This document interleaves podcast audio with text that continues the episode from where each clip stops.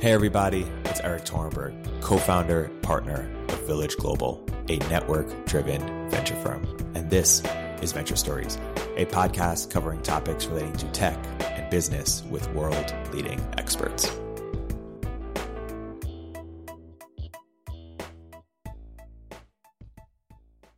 Hey, everybody, welcome to another episode of Venture Stories by Village Global. I'm here today with my co founder and partner, Ross Fubini, uh, as well as founder CEO of Promise, Phaedra Ellis Lamkins. Phaedra, Hi. Ross, welcome to the podcast. Thank you. I'm happy to be here. Good to have you. Phaedra, why don't you introduce what is Promise and how did you come to start it? Yeah, Promise is a company that we started as an alternative to incarceration. And so we work with local governments to both understand and assess risk um, and to figure out then what conditions and support work. And from there to figure out how do you not keep people in jail because they're poor, black, or brown, which is what we find Right. many people are incarcerated for. And what we found is two thirds of people who are in jails are pre-trial, which means they're in jails not because they've been convicted of the crime they are arrested for, but they're just waiting. Yeah. And so we want to save government's money and treat people humanely. And how did you come to, to start this company and how did, how, how you sort of navigate the idea maze of where you could wedge in? Yeah. Um, well, I was working in tech and um, lost someone I loved dearly to addiction and um, thought that there needed to be a better system. But I spent six months um, really trying to better understand the system and figure out what was working and what wasn't. And um, it was clear when we started to meet with folks, like there's just stuff I didn't know. Like I didn't know most people in jails aren't haven't been convicted of the crime they're arrested for. I didn't Right. know that most people um, sit in jails. I didn't know that jail costs five hundred dollars a night in some places, and someone might have bail for five hundred dollars, and they'll be kept in jail. I was just in a state in the South where they had someone who's been in jail seven and a half years pre-trial, and so it's just atrocious. And the longer people are in, the more um, harm that's done, the more likely they are to lose their jobs, to lose their ham- families, to uh, lose the place they live, and so it's just it creates chaos. Right. And when you say alternative to jail, you, you, you don't mean like a different type of prison. You, you mean get stay out of jail. I mean, stay out of jail. Yeah. I mean, Yeah. yeah. yeah. I mean, it's, it seems like a basic principle. If you haven't been convicted of a crime, Yeah. you shouldn't be in jail because you can't afford to get Right. out. Because Yeah. someone's already made a decision, you're okay to go. It's just because you're poor, you're stuck. Right. Right. I think that's that's something that a lot of people don't realize. Like I remember when I, we, we talked about this investment with my family back in Kentucky. Very savvy people, of course, mm-hmm. and you know people I love. But talk about the problems of being stuck in jail through bail.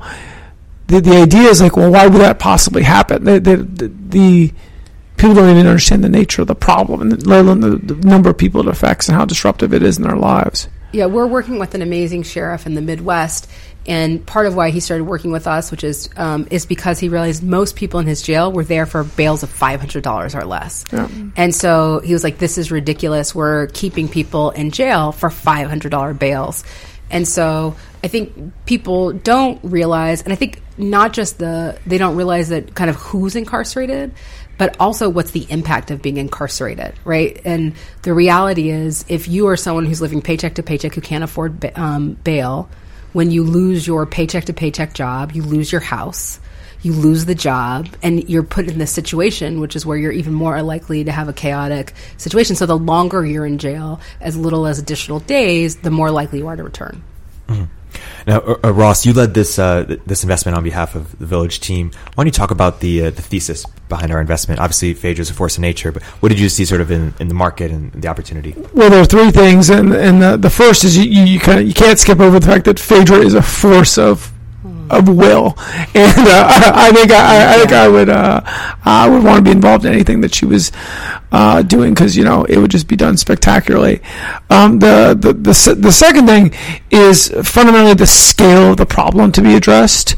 Um, it is so massive and unaffected by technology to date and really could be transformed by technology, especially as you start thinking about the the data organization that could be done to to better help people stay out of jail, let alone get access to um, access access to, to resources uh, efficiently, which they can't right now when you're in the, the, the when you're a participant in the, the pre trial process, just figuring out like when your court date is, who to contact, all that is very opaque process, and so there's a place where technology could be uh, transformational.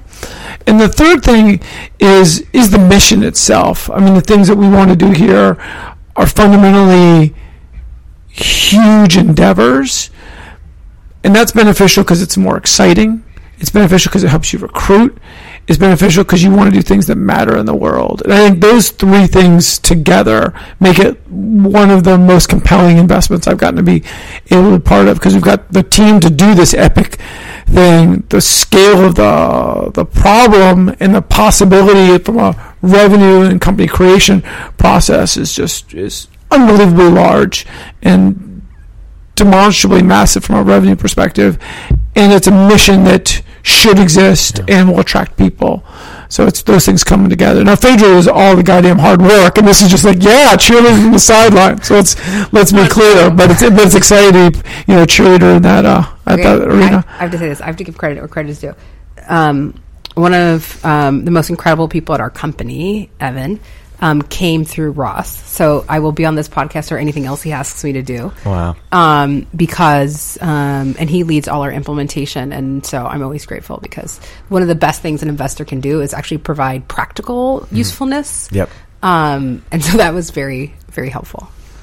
Just awesome. need three more. Yes, five I, more. I, I need so, more than three. I need to hire a lot right now. So. awesome. So, Phaedra, when you set out to start Promise, were there uh, what did the other activity in the space look like? Were there other startups that were tackling similar problems, or yeah. what did what did it look like? Um, certainly, I think there's a, there's a lot of technology that is um, so. One is we see a lot of technology done by large traditional companies, and so Xerox is a player in this. Um, and so, and, and you see kind of some really antiquated and I think sometimes morally corrupt technology. Mm. So things like electronic monitoring, right? In mm. this day and age, that people still wear something on their ankle that hasn't been um, innovated in 20 years, and like we can't figure out a better way to find out where folks are than something that you have to wear around your ankle that's huge and is um, and uh, anywhere from eight to 25 dollars a day.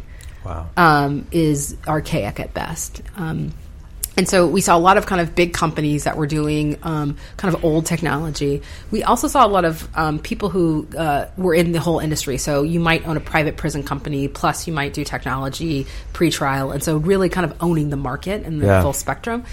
And then we saw some startups that were doing, but mostly around policing. Like if I look yeah. at venture investments, it's mostly around innovation around policing, which tends to be really harmful, I think, for people of color and uh, black yeah. and brown people because the people who are creating it don't think about some of those things. Yeah. And so, um, and so when when we were creating the company, it was really we wanted to create technology for people who looked like us and people who grew up like we grew up um, and recognize that like how do you create technology that's made to actually keep people out of jail yeah. and to make smart investments? And so um, so that's it. So we haven't found a lot of venture backed um, investments in the space right. of, of what we're doing. We tend to find it um, from very different perspectives. Yeah. And so what was your sort of key insight that you think led to you raising you know venture capital from from great folks? Um, I think um, that the market is so large and that it hasn't been invested in in um, very basic ways. I think was compelling. I also think I ran revenue at the last company yeah. I worked at, and so people then know, okay, it's you're disrupting a large problem, but you understand how to right. make money. It's not yeah. as though like my thesis as a uh, entrepreneur is to the extent that I'm ex- successful, we can liberate more people. Right. And so the reason that venture is important is because it's about scale. Yep. Right. I and you know, 15 years ago I ran a nonprofit, right. and the reason I stopped running nonprofits is not because the work isn't remarkable, because there's a lot of amazing right. people doing it, but because I couldn't build scale and change right. effectively. And so venture for me was yeah. really about scale. And so I think when you're raising and you're saying, I want to change a large industry that has a lot of revenue. I want to break it up. I want to grow right. large. And I've done that before somewhere. Yep. I think people are compelled by that. Right. But for you being one of the first venture backed companies in the space, did something change in the market that made this more of an attractive oh. opportunity in the last five years yeah. last decade? Or? I mean, I think certainly there's this moment, I think, around where you see bail reform happening across the country, mm. and you see people starting to say, oh, bail is maybe not the best way to get people to come back to court. For us, we've seen in a county we're working at here in the Bay Area, they had basically 70, between 76 to 78% of people yeah. came back um, uh, with bail not, um, or other things, and now we've been able to move that up to 94% just with technology. Right. And so then what that shows you is to the extent that you can provide technology instead of forcing people to pay bail, Yeah. you can actually increase the rate at which people come to court and their appearance rate. So I think there there's a couple things that shifted. One is in this space, there's increasingly recognition. I think that the criminal justice system is broken. Yeah. I think whether you're Republican, Democrat, Libertarian, like whatever you are, I think people realize the system of crime and punishment that's been created is not working. Yep. I think people realize it's biased. Um, and so I think when you have a broken system, I also think that um, venture is starting to realize that there's only so many places you can do that. Um, you know, valet park cars in San Francisco. That Yep. the idea is that for technology to grow, it has to serve more people than the people Right. who are they know. Um, and so I think, and I think that tech, I think what's been helpful for us is a lot of people who work in tech want to do good. Yep. And I think there's this moment where people are like, should I know what I'm building and how it's going to be used? Right. It's also in in the sweet spot in, in your example there. Of it's creating um, a better experience for the participants and enabling them, but it's also saving a huge amount of money for the folks that are running the system right now because that is very very broken uh, in terms of just raw man hours. So one of the things that that I thought a lot about, and you and I have talked some about, is how it's technology augmenting what people uh, are doing right now as judges, as DAs, and I'm curious how that how, how is that how is that play, played out? Well, the thing we think about a lot is what are the things that technology can do and what are the things that humans can do. Yeah. And so what we've realized is that um, there are flawed things like there's something called the risk assessment that basically is trying to measure what someone's risk is. And what we know is people are more likely, more people go home on risk assessments, but we also know they're biased because they ask things like, uh, what do you, like, do you have a place to live? Do you have a job? Do you have family support? And so there's some things like if I'm a foster kid that just having a risk assessment, I'm higher risk just because of who I am. And so what we know is that risk assessments make sense, but in some places, but that they have to be corrected for some of the bias that are part of them naturally. So what we found is that um, we can do things like build software because we've seen places where people make mistakes because they do it with a pen and paper. And so the idea that you're playing with someone's life when you're going two plus two on a piece of paper is pretty insane. Yeah. And or even basic things like one thing we're finding that makes things much more effective is um, when you are released from jail, you get a piece of paper. And so you get a piece of paper that you're supposed to keep all of your conditions of release and all the things that you do on a piece of paper. And um, and you have to have it signed. And so being able to do that now through technology, um, being able to chat instead of having to talk on the phone. Now we have a system in which um, either someone from the court, probation, or pretrial can communicate instead of having to have a meeting in person, and you don't have to take a bus and get there. And so there's a lot of ways we think about efficiency. Do we save people time and money, and do we create a better client experience for the person that's in the most chaotic time of their life? Yeah. And when you thought about when you first uh, were starting Promise, your sort of initial idea of what your first product would be like, or your first sort of go-to-market strategy, and then what you're doing today, um, does that look pretty similar? How has that evolved, and what have you learned? Um, it looks similar and different. I think originally we were like, bail is happening, and so we can just take advantage of that, and we can figure out how to get as many people out as possible in the smartest way, so we can make the case that, that this is how the system should operate. Um, I think what has shifted is the, political um, stuff around bail.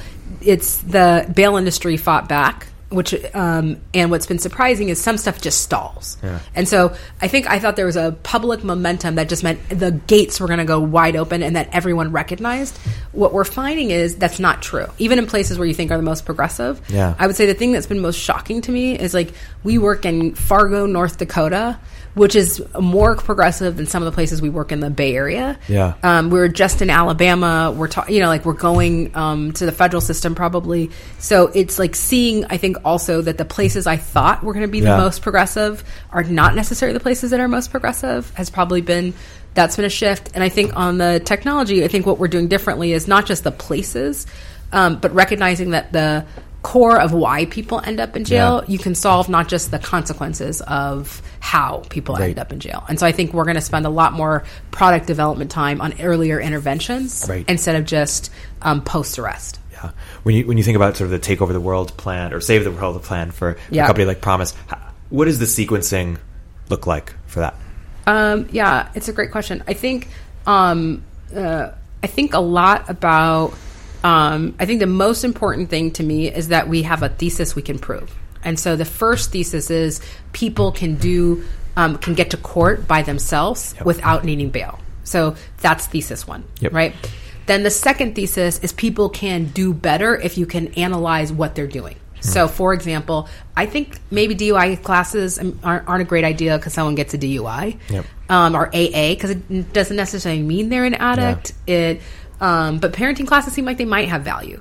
Um, we find a lot of employment programs almost never work in the places that we're evaluating. So why do we assign people to go do those things if they don't work? Right. Um, and we found, for example, that uh, people are more likely to fail. Uh, We, we can almost find no programs where we're at where people succeed after 16 Yeah. weeks. So we should not give people 16 week of programming because Right. we're setting them up for failure. Yeah. Um, so so understanding how and why what works is important, and then I think figuring out what are the things that send people to jail beyond the normal stuff around race and class is which is significant.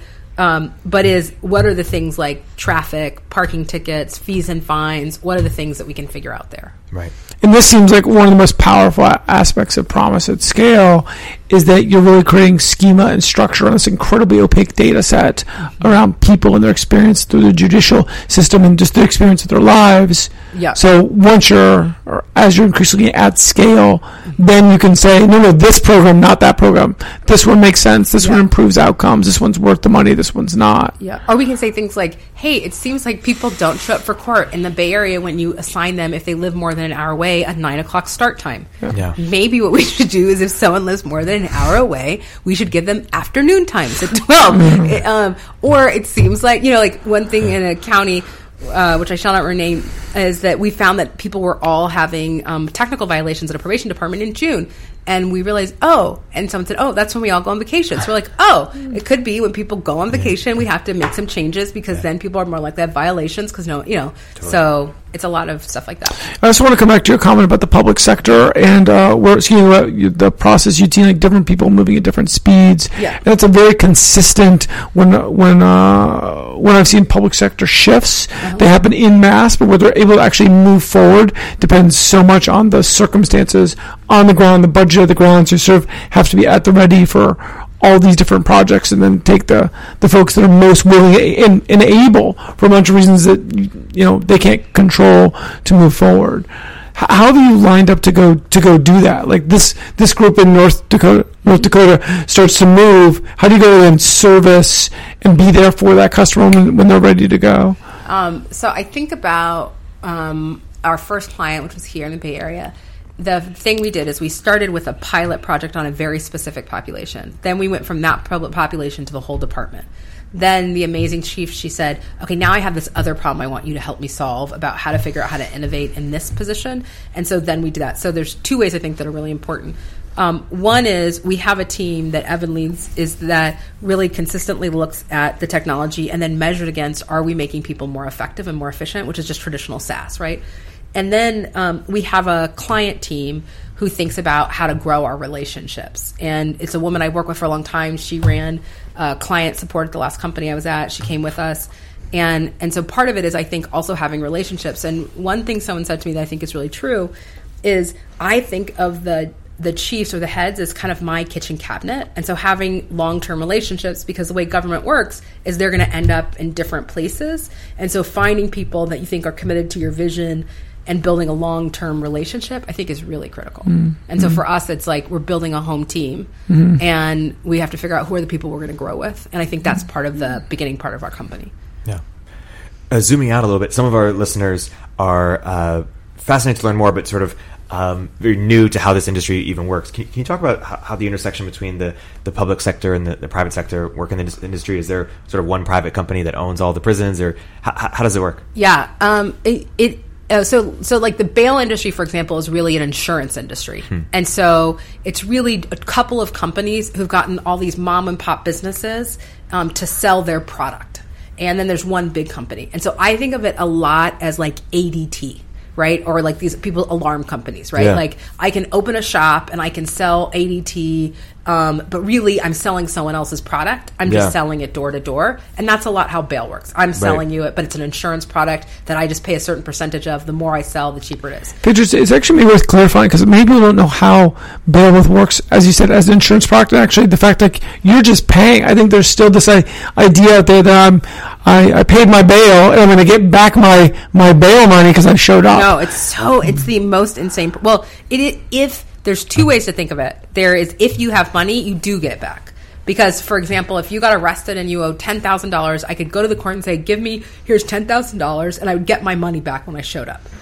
Different than if I don't have ten thousand dollars and I go to a bail person and I pay ten percent of that and I give them the money for them to put the money up. And what's interesting is there's really no money put up because it's an insurance product. That's right. So it's the best, one of the best insurance products for the person who sells it. Yep. Because there's such a high number of people showing up and such low risk. And so But your thousand bucks. This was the insight when I spent time on bail. I was like, it's gone. It's gone. Like you and you didn't.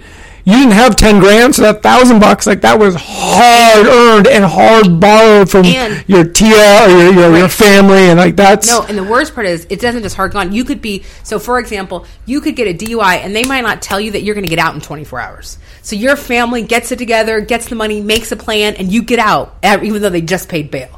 And so part of it also is there's no responsibility to figure out how long you're getting. Like the you call bail, they don't say, "Oh, you know what, you're going to get on your own in 30 hours anyway."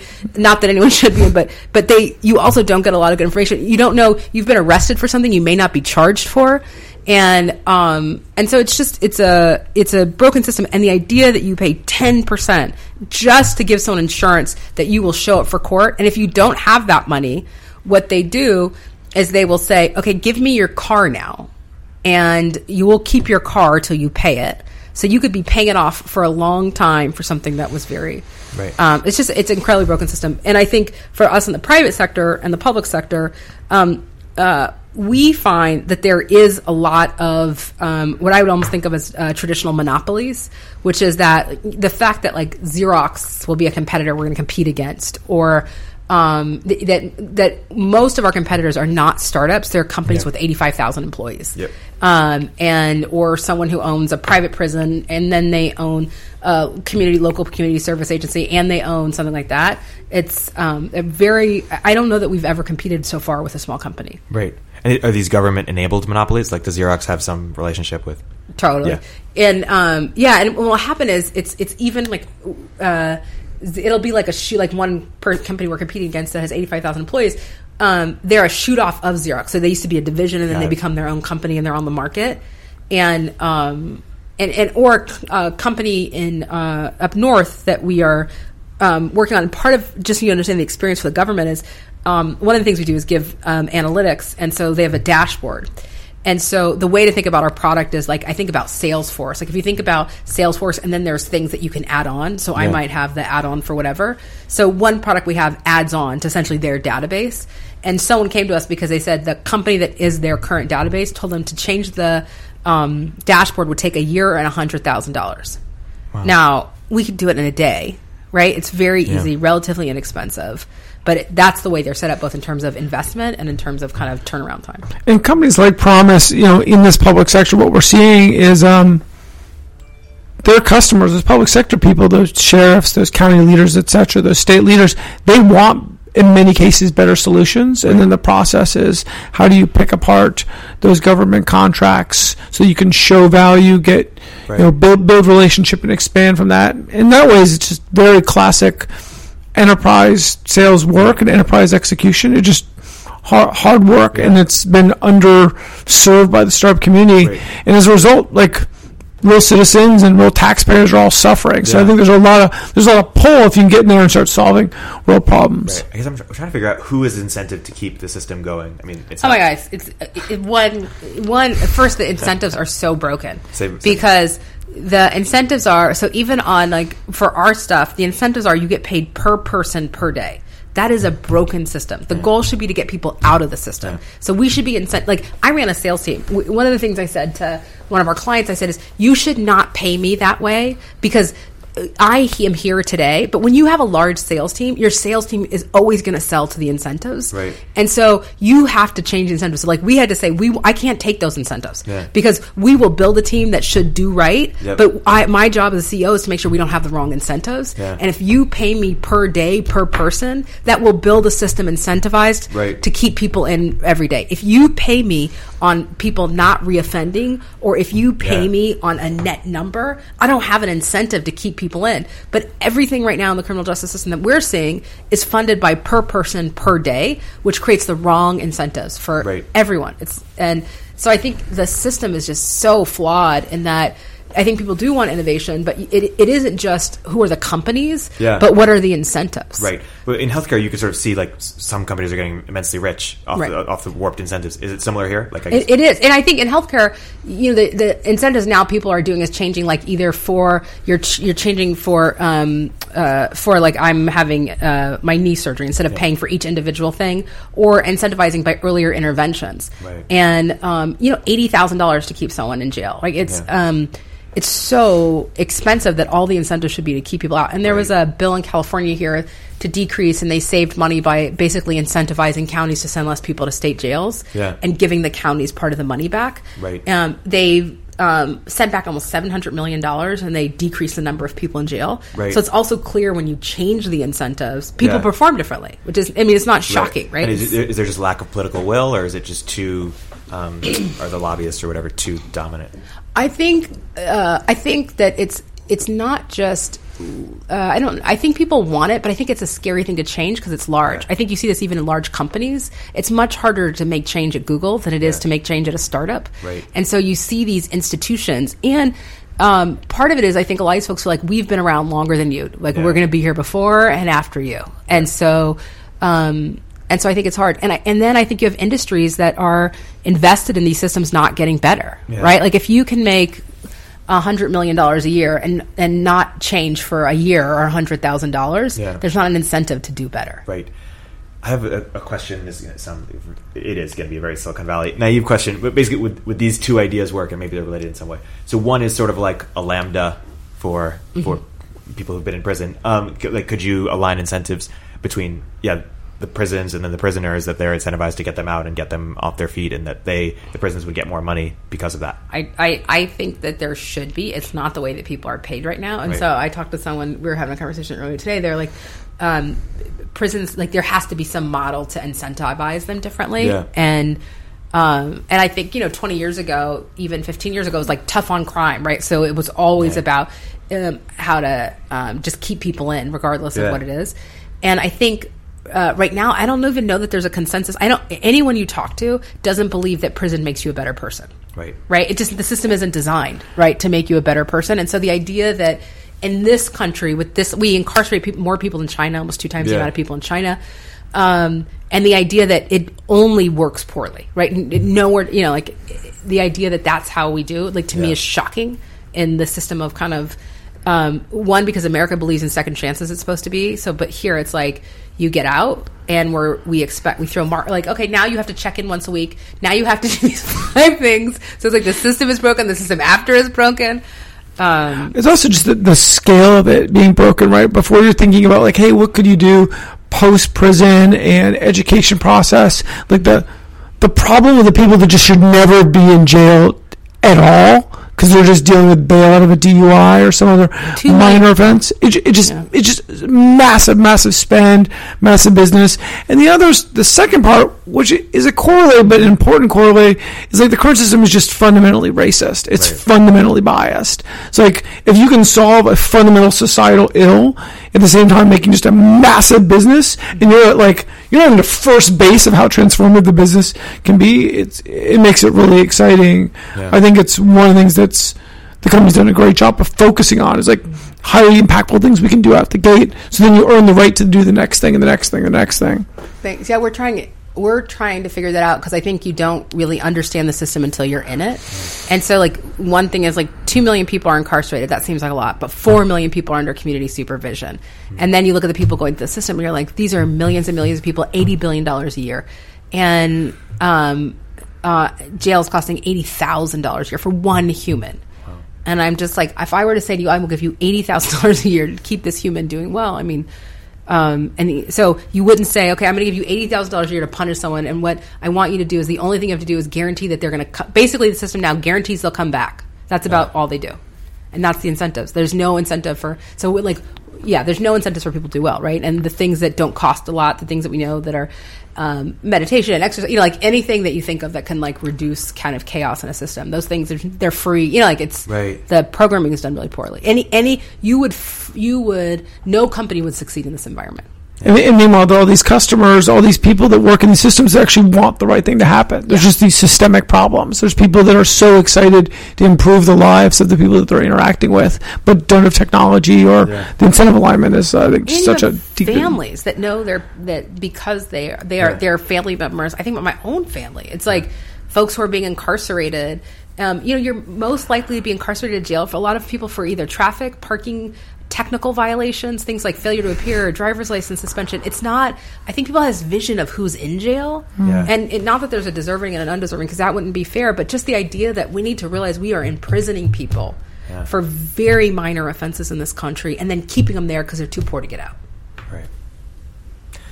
On that note, I think we'll end it right here. But just a quick question for you: crowdfunding for bail, like Go GoFundMe for bail. Would Yeah, that- have you tried it? Uh, we haven't, but I've seen like there's different programs. There's some that like give extra money. There's some that like different campaigns to bail people out, or on Mother's Day around other stuff. I think they're like I, my. I think everything that exists to liberate people is amazing. Yeah. So we're like, great, do whatever works for you. Like we should.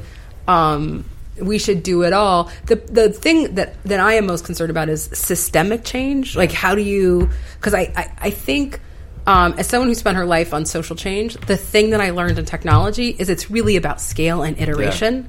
And so I'm just convinced for us, the most important thing to do is to scale. Yeah. Right? That's what we should use technology for. Everything else is amazing and we should keep doing it. Yeah. But for my focus is just like what, even if whatever it is, how can we scale? Yeah. Awesome. Well, this has been a fantastic episode for, for investors or entrepreneurs who are listening and, and want to want to learn more, go deeper. Uh, where, where might you point them, and any other plugs for Promise that Yeah. we should be on the lookout for? Um, our website is joinpromise, J O I N promise.com. And I would say the best way to learn more about us is not just to read our website, but we're also always hiring.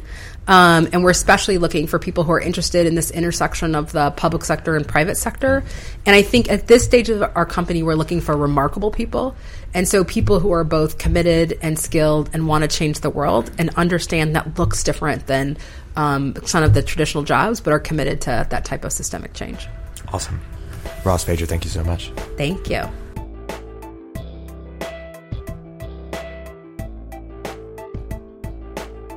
If you're an early stage entrepreneur, we'd love to hear from you. Please hit us up at villageglobal.vc slash network catalyst.